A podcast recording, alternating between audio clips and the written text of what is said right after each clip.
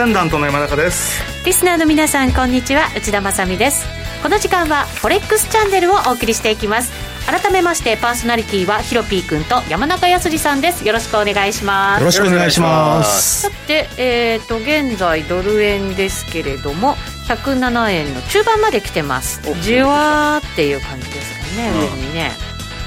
うん。リスクオンですね。リスクオンな感じします。まあ株がね。株がそうね買いたかった。ん。だよ。先週の空振りからそのまんま。いや、差し値でナスダック50ドル空振りして、うん、8950ぐらいで止まっちゃった。8900で待ってたんですうんなかなかちょっとじゃあそこにはさせなかったっていうことで刺さらなかったっていうことですか、ね、そう先週それでふてってやってない そしたらまた上がった。その時からでも遅くなかったって感じですねそうするとね。そうですね。いやまあいや指し値だったんで。うん。うんって感じですよ。うん。そうか。まだまだ続くんでしょうかねこのリスクオンが。いや1万ドルでしょう。でしょうね。ちょっと僕は相変わらずどうも引っかかってしょうがないですけどねそうですか、あと今これドル円っていうのは多分リスクオンっていうか昨日からユーロ円がめちゃくちゃ上がっててそれに引っ張られてることが多分にあるかなと思いますね。ユーロ円が上がっている。ユーロ円めちゃくちゃ上がってますよ。ユーロドルも上がってるんですね。あのちょっとニュースが出ちゃったんで昨日。昨日のニュースというのは？昨日のニュースはあのドイツとフランスが、はい。えー、経済再建基金の設立を提案したっていうことで、はい、結構な金額だったらしいですね。ユーロかな。だからあのー、50兆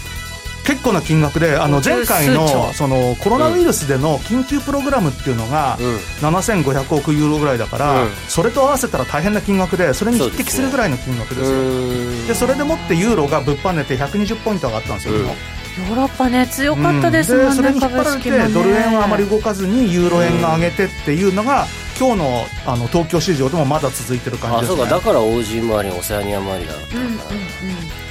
だから今の中心がユーロになってる感じなんですかね、ちょっとね、今はあの今っていうか、昨日ぐらいから急にユーロに焦点が集まったかなって感じですよね。なるほど、ちょっとじゃあ、ね、買いたくないね、でもいや、あまり買いたくないんですよ、本当に。まだまだなんかね、やっぱりね。一方では、それこそ一昨日とか先週末ぐらいのところっていうのは、ちょうどあのイギリスと EU との例のブレグジット後の協議をしてるんですけど、うん、結局何も決まらず物別れっていう状況で、なんか怪しい雰囲気なんですよね。ポンドもだからどうなるのかな、ね、だからポンドはちょっとなんか下げるかもしれないっていうふうにまあ見てた人がいたんで、ええ、それにつられてちょっとユーロ売っちゃった人が昨日は思いっきり切らされたみたいですよ。あそうですか、うそういうのも巻き込みながらの動きっていうことなんでしょうね。うねやっぱユーロ旬ですね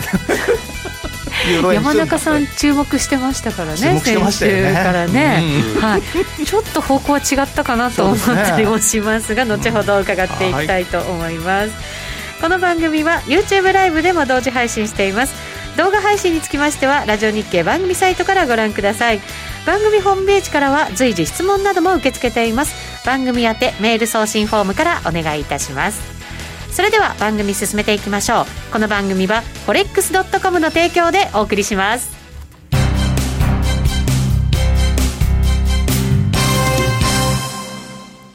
ノックアウトオプションが目標へと導く。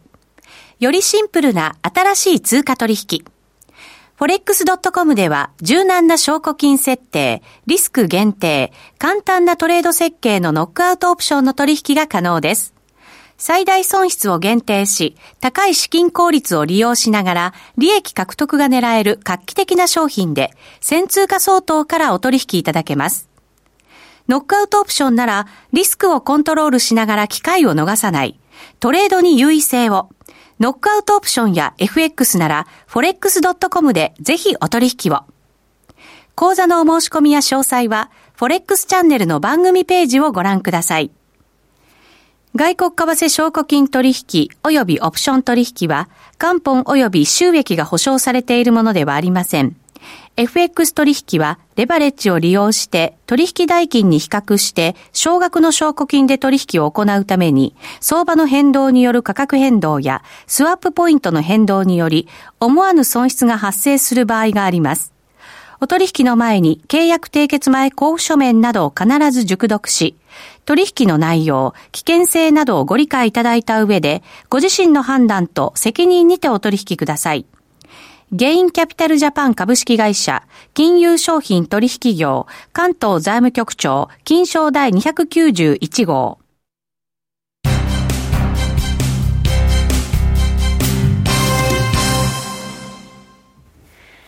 さあ、それではここからは Forex ストラテジーのコーナーです。最近のトレードとマーケット戦略について伺っていきたいと思います。じゃあ山中さんからいきましょう。先週はユーロ円の売りでという戦略でした。はい、3号で売っててストップロスを55に置いて、割とすぐについちゃいましたね。はい、結構すぐについちゃった。その日のうちに8号まで上がっちゃったんで。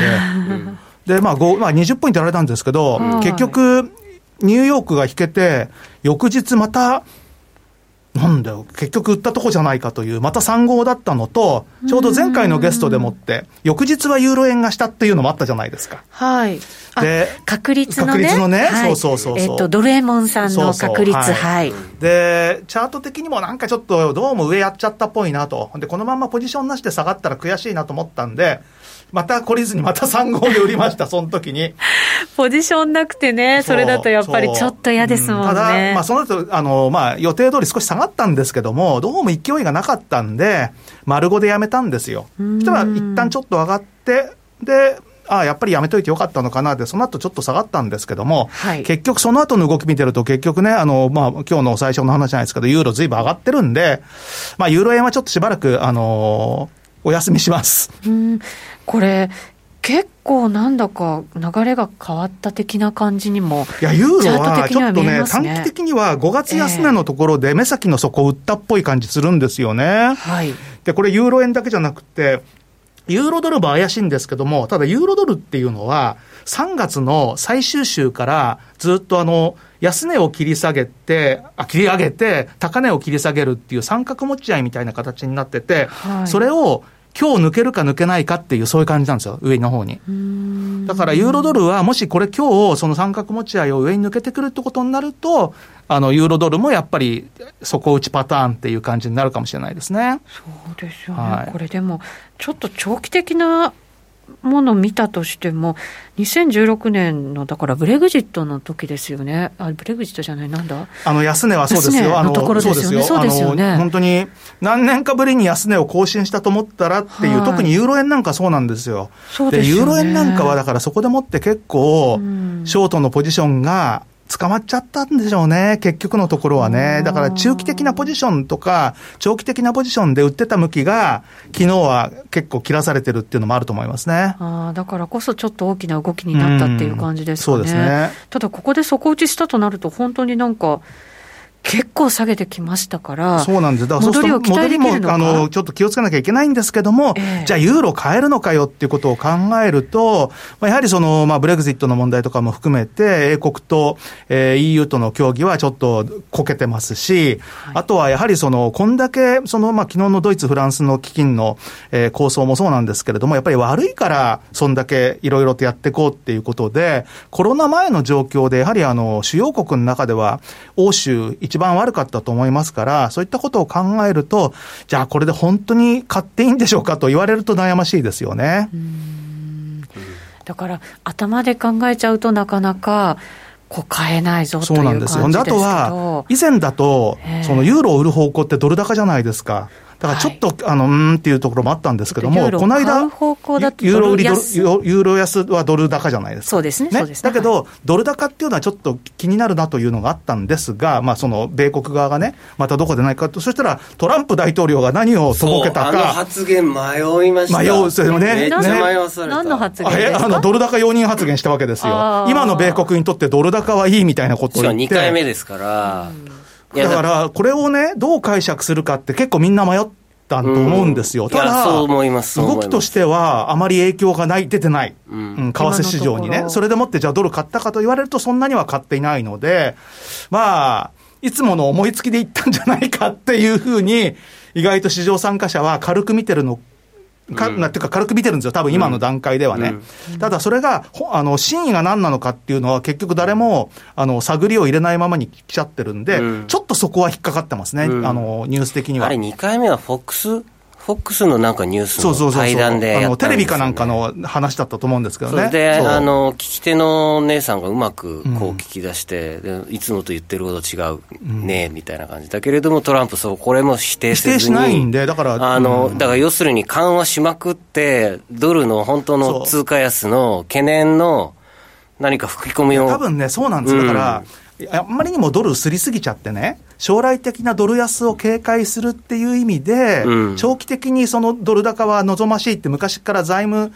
省の長官っていうのは、あの、うん、それこそマンダラと言われてぐらいよく言うじゃないですか。うん、だから多分、その流れのような気はしますよね。うん、インフレ、中長期的なね、インフレ対策用の、まああれかなとは思うんですけどね。大体大統領のに、あの、後半、2期連続当選した人は、ドル高保護持ってきますよね、集大成で。確かにね、今の時点で、なんかこう、デフレもちろんね、ここから長期化しちゃうとすごく嫌ですけど、今のやっぱりこの状況の中で、インフレがちょっとね、強まるっていうのもまたリスクですもんね。まあ、リスクですよね、一番やばやばいパターンなんでね、うん、だからそういった意味では結構、この1週間って、いろいろと発言やらニュースやらは出てきてるんですよね。ちょっと若干未消化気味かなっていう気がします。ということで、先週の火曜日以降は、というか火曜というか水曜以降は、ノーディールです。おトレードしてない。はいじゃあ、ここからも、ここからどうしようかななんですけど、まあ、今ちょっと話したようなことも含めて、逆にやっぱり上がったらドル売りなのかなみたいな、ちょっとそんなイメージで、そうすると、ドル円で売るよりはユーロドルで買った方がいいのかなと思いますよね、今、とりあえずは、短期的には。というような、まあ、そんなイメージでいます。なるほど、はい、まあ、ドル中心に考えながら、どこと組み合わせていくか、ね、ということですね、ヒロピー君は？うん、ポジション変わってないですよね、ドル円ロングのオージドル、ニュージードルショート、うん、で、含み益だったやつが、えっ、ー、と、昨日踏まれて、今日踏まれてと。含み損に転じてしまいましたから、なんで上がるんだろうまあでも。トランプドル強がいいって言ったじゃんみたいな、リスクオンになるとすると、まあでも高金利通貨じゃ決してもうなくなってる通貨ですけど、やっぱり、まあ、もしくは僕みたいにトランプの発言見て、ドル買いを始めてたやつが今、ストップ引っ掛けられて伸びたのかもしれないですけどね、ユーロドルとオージードル、ニュージードル周りが。ああ、そういう動き、うん、ただ、ニュージーはまだハト派で、5あのー、5ドルで、オーストラリアは若干高派寄りなんで、うん、5ドル入時で見ると、の通貨ペアだとロングはいいかなってぼんやり考えてたんですよ。うんうんうん、オージーのが強い。そうそうそう、そうです、そうです。確かに動きそんな感じで出てますもんね。そうなんですよ。ウッチーさんの好きな通貨ペア。はい。まあ僕もです よく見てます。オージーニュージーのロングも面白そうだなとか思いながら、さてどうしたもんかと。まあ、ドル円はやっぱ底堅いんで、うん、まあとりあえずまだ買いでいいかなと。これがね、今回、あのドルストが。これドル円は、ごめんね、話、途中で、うん、あのレンジが106から108ぐらいのちょっと狭い中だったじゃないですか、うん、で結構だから上に少しずつ近づいてきてる中でも、うん、まだまだロングってことは、そこ抜けていくイメージを、ヒロピク持ってる、もう前々から言ってるイメージで。抜けていく、上に。まあ、完全にクリアに抜けるか知らないですけれども、まあ、108円ぐらいは1回ぐらいトライするかなと。まあ、この間の107円の7丸か75 75ぐらいまで抜けたやつは多分ショートカバーだと思うんですよ。で、売り直しが今起こってるはずなんで、ね、そこをパンとやると、リスクオンの上昇と、まあ、本当はトランプのそのドル高発言をに期待したあれなんですけれども、ニョキニョキとこの株高につれて、あのの、あの上昇するかな。あとは、日本のね、コロナの感染者、ついにもう、えっ、ー、と、回復者がもう70%を超えて、ね、死亡者合わせると75%、もう要するに感染者に対して75%の人はもう無関係者なので、もうこれってドイツの2週間か3週間前の状況、今、ドイツ90%いったんで、もうそう考えると、東京も確実に今月中ですよね。まあ、だから6月からあれですよね、うんえっ、ー、と、21日に判断するって言ってるけど、多分21日には、ちょっと伸ばすんじゃないですかね。ね地ならしでこうなんか口で言って、うん、あの、再度数日を直すみたいな。で、まあ、結局は、なんか28にももう一回やるんですって、その判断会議を。あ、そうですか。うん、だから多分21は無理でしょうから、28に、まあ、じゃあ6月から解除みたいな感じになっていきそうな気はしますよね。そうすると改めてリスクオンの状態になるまあ、それも、ね、日経のロングも仕込みたかったんですけども、まあ、要するに日経につれてもドル円の上昇も狙えるかなと思って。はい。わかりました。また後ほど、延長配信のところでもね、はいはい、伺っていきたいと思います。ここまでは、 Weekly Forex Strategy でした。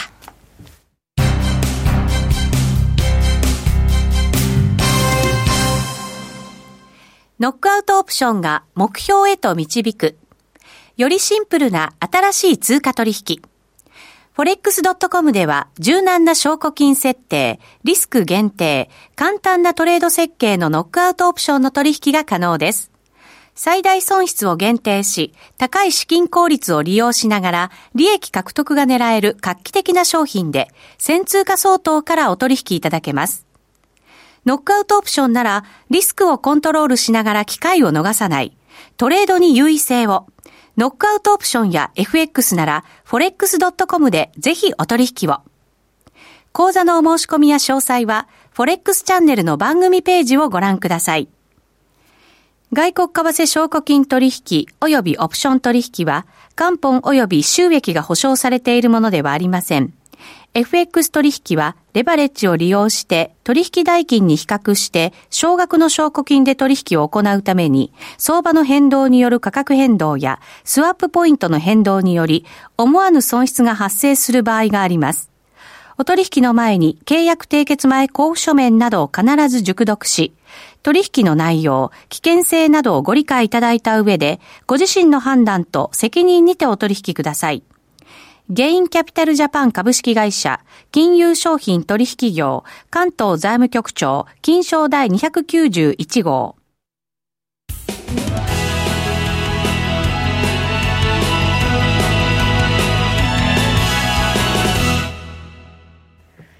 ここからはフォレックスラウンジのコーナーです。えこの時間は FX やノックアウトオプションについてのアイディアやポイントなどを伺っていきたいと思います。今日のゲストです。以前にもご出演いただきました個人投資家のカズさんです。こんにちは。こんにちは。よろしくお願いします。よろしくお願いします。よろしくお願いします。えっ、ー、と、YouTube ライブをご覧の皆さんには、カズさんの姿が映っておりません。顔出し NG ということで。はい、こちらにいらっしゃいます、ね、そうなんです。はい。実はちゃんとおります。いらっしゃいますのでね。あ、映った？かな、映った？そうです、そうです、スタッフではございません。カズさんの手でございます。よろしくお願いします。ます。前回出ていただいた時はちょっとね、基本的なお話だったので、はい、今日は詳しく手法なんかも伺っていこうかなと思ってますが、すね、簡単に改めて、はい、えっ、と、経歴なんかもご紹介をしましょうね。はい、えっ、とね、現在経営者でいらっしゃいます。はい。はいえー、広告代理店の経営者でいらっしゃるということで、はい、えっ、ー、と兼業でいいんですかね、そうすると、カズさん。はい、はい。なぜに兼業を選ばれてえっと、もともとリクル、まあ、大学生の時から為替とかやってて、まあ、そういう意味では兼業ってずっとやってきてたんですけれども、はい、まあ、リクルート辞めた時に、まあ、オンラインサロンとかもやっていましてそこでもオンラインサロンとトレードだけで生きてたんですけどやっぱりちょっと個人的あんま合わなくてですね。勝っててもストレスだし負けててもストレスだしっていうので。それです、はい、なんか生活していこうと思うとやっぱり大変ですよね。専業の方がすごいなと思いながら。尊敬します。はい、はいでそこでまあ会社リクルート辞めて半年後ぐらいに会社立ち上げてって形ですね。なるほど、はい、だからいわゆる元陸っていうね、うん、はい、元陸メンバー。僕の周りも結構増えてきました、ね、いや優秀ですし、また経営者がね、うん、すごく多いですよね元陸の方っていうのがね、ね、まあ、そういう流れですもんね会社自体がそう最近その流れ結構減ったんですけど、まあ、ね、昔はそうだったみたいですね、はい、なのでじゃあ FX を始められて今8年目という、はい、はい、ことですね。えっ、ー、とトレードはどんなスタイルでやってるんですか、はい、ちょっと長めな感じなんですか？えっ、といやそれでいうと時間足は長期も短期も中期も全部やります。ただ長期といっても長くても数日とか,、か皆さんでいうなんだろうスイングトレードにはより短いかなと思いますね。なるほど、はい、デイトレのちょっと長いバージョンぐらいな感じのイメージですかね、ねはい、長くて1週間とかそのぐらいです、最大で、ではじゃあ詳しくちょっとトレード手法伺っていきましょうか。はい、はい、お願いします、この8年の中で本当にいろんなものを試して、まあ、ファンダメンタルだったりとか、まあ、インジケーターとか、まあ、いろいろあらゆるものを使ってきたんですけれども結局今はもうあのトレンドラインを引いてそれに沿ってトレードするっていうものがメインになってますね。結構シンプルです、ね、すごいシンプルになりました結果的に。儲かってるというか勝てるトレーダーさん皆さんいろいろ試して結果すごくシンプルになるっていう、ね、みんな LINE チャットですよね大体。ね方が多いですね。うん、うん、カズさんもそこと同じと、うん、はい、ね、はい、うん、はい。でどんなふうにトレードをされているかですけれども、はい。で結局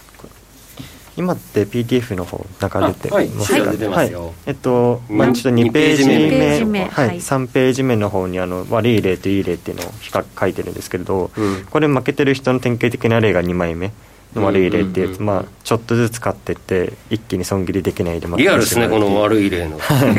資産曲線結構リアルなものを これで、まあ、これが、まあ、多分負けてる人の例で結局理由って損切りできてないとかうん、なんか利益引っ張れてないとか、うん、まあ、そもそも勝率も低いとか、うん、まあ、勝率高くても損切りできないからこのようになるんですけど、このグラフ僕も使おうか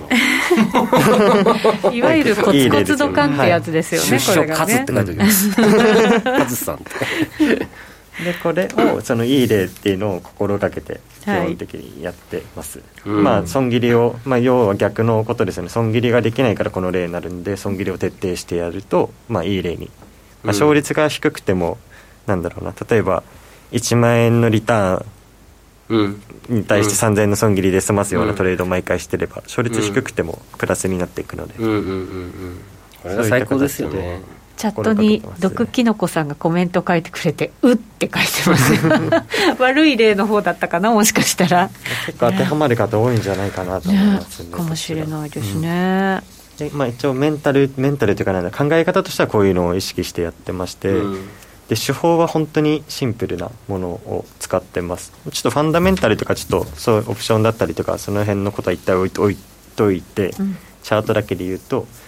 この4枚目5枚目6枚目で中期長中長期中期短期って用意してるんですけれども、うん、まあ、長期はこの赤いラインですね、うん、金今回金のチャートでちょっとレーダー持ってきたんですけれども、まあ、長期のサポートライン、まあ、ずっと上がってるので今回サポートラインしか引いてないんですけれども、うん、長期で赤いライン2本引いてます、で2本目黄色い線が中期、まあ、4時間足とかで引いてるライン。ちょっと前まで先週まであのずっと三角持ち合いを保っていて、まあ、それがブレイクして急上昇したって形になってるんですけど、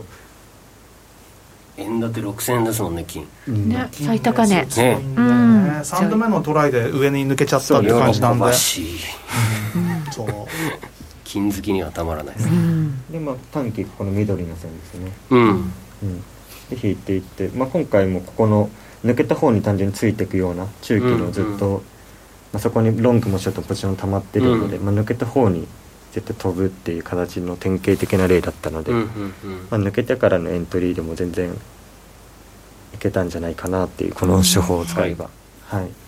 まあ、あとも持ち黄色い持ち合いの中だったら上にタッチしたらショートして、はい、下にタッチしたらロングするっていう簡単なやり方で損切りは抜けたら損切りっていう、うん、だったので、まあ、LINE の使ったトレードはこういうシンプルなものになってますね。本当になんか単純ですよねシンプル、うん、逆にここにタッチするまでは何もしないんですよね。ああなるほどなるほど。ひたすら待つ。はい。でまあこれをそのいろんな通貨ペアドル円とか、まあ、ユーロ円だったり、まあ、いろんなのあると思うんですけどそれを全部にこういうふうに書いて、うん、まあ、タッチするまでアラまあ、要するにタッチしたらアラートなるように設定してるんですけど、うん、それがなるまではもう何もしない。形ですね。トレンドラインだと毎日ちょっとずつ例えばこう上げてると、毎日切り替えないとじゃないですか指値、はい。はい、これも毎日やる指値は僕はし置かないです。あはい、アラートだけ鳴らしてトレンドラインタッチでアラート鳴ったら確認してそうですね。ちゃんと反発したか確認してああそういうやり方なんだ。指し値は一切使わないで。へえ。僕はねこう引いたところに指し値しとく、はい、だから面倒くさいんですけど。確か毎日面倒くさい、ね、毎日切り替えてます、うん、特にあのサポートラインとかねレジスタンスラインなら気にしなくていいんですけど、はいはい、トレンドラインの時はさすがに。で、ね、あの何？上がってるチャートと、まあ、なんで差しに切り上げ毎日ちょっとずつだけ上げて。ね、まあでもそういう地味なねタイトなことはやってますよ、はいうんうん、僕はもうなんか見れなかったらいいやみたいな。その場で見れなかったら。例えば今アラートがなってももうしょうがないっていう形で諦めて。まあその代わりじゃあ20通貨ペアぐらいとか。そうです。20まあ、20弱ぐらいですかねちょうど。なるほど、はい、僕に近いですね、うん、結構20通貨ペアってなると多くないですか？多いですよね。あでもドル円ユーロポンドオーストラリアニュージーカナダのペアのクロスとかで大体そんぐらいになるんです、うん、はあそうか、はい私なんか3つぐらいでもうなんかいっぱいいっぱいな感じになっちゃいますけど、うん、まあ、でもそんな、僕の場合待つ時間が多すぎるので、まあ、ちょうどいいぐらいになってますね。ね。そうしておかないと逆にトレード回数が少なくなっちゃうってこともあるんですかね。あそうです。例えばこれ金だけだったら本当週に1回もポジション持てないんじゃないかなと思います、このこのチャートだけだと。確かにそうですね、はい、なので20ペアで全部週に1回持てればまあまあそこそこポジション持てるので。うんカズさんはノックアウトオプションも利用していらっしゃる、はい、うね、うまく、はい、はい、ノックアウトオプションはコミュニティの方でも推奨していて、ええ、むしろノックアウトオプションですか？そうですね。初心者の方とか、まあ、勝てない方とかにはもうおすすめっていう形で伝えてます、管理でね回せるのが一番効率良さそうですし無理のない範疇だからまあさっき挙げていただいた悪い例のあるじゃないですか、うん、だからこれが防げるのがノックアウトオプションっていう、はい、これを強制的に防いでくれるので。はい。そうすると大負けしないから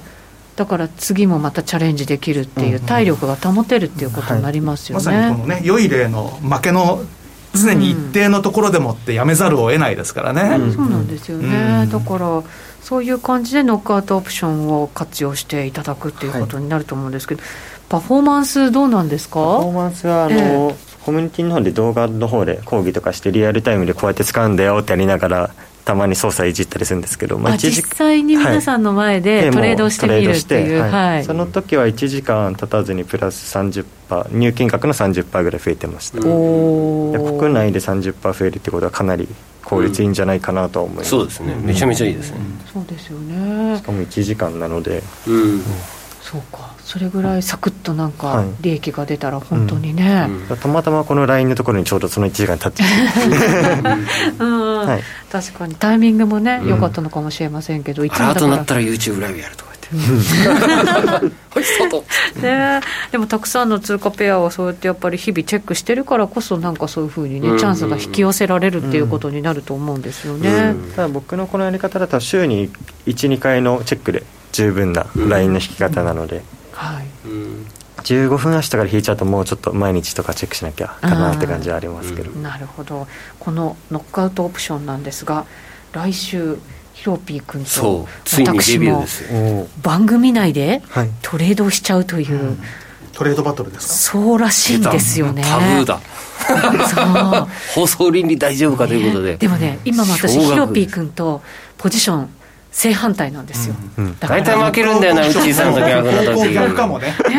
これでどっちがね、うん、いや2人ともさノックアウトついておしまいだ。と思って毎週ノックアウトされましたみたいな完全に KO されてそう。公開処刑。番組公開処刑。まあそんなのもありで番組を来週ね、進めていこうかと思います。本当にあのちょっとやってみるとこれはもう損切りを受けない人には絶対ぴったりだなっていうのは分かるんですけども、逆に慣れてくると多分普通の取引をしたくなるんですけどね、ただ、初心者のうちは絶対こういうの方が、あのリスク限定でいいことは間違いない。ですね、はい。え今日はカズさんにお越しいただきました。ありがとうございました。またお越しください。ありがとうございます、ありがとうございます。あっという間にお別れのお時間でございます。引き続き YouTube ライブで延長配信ございますのでぜひご覧になってください。この番組は forex.com の提供でお送りしました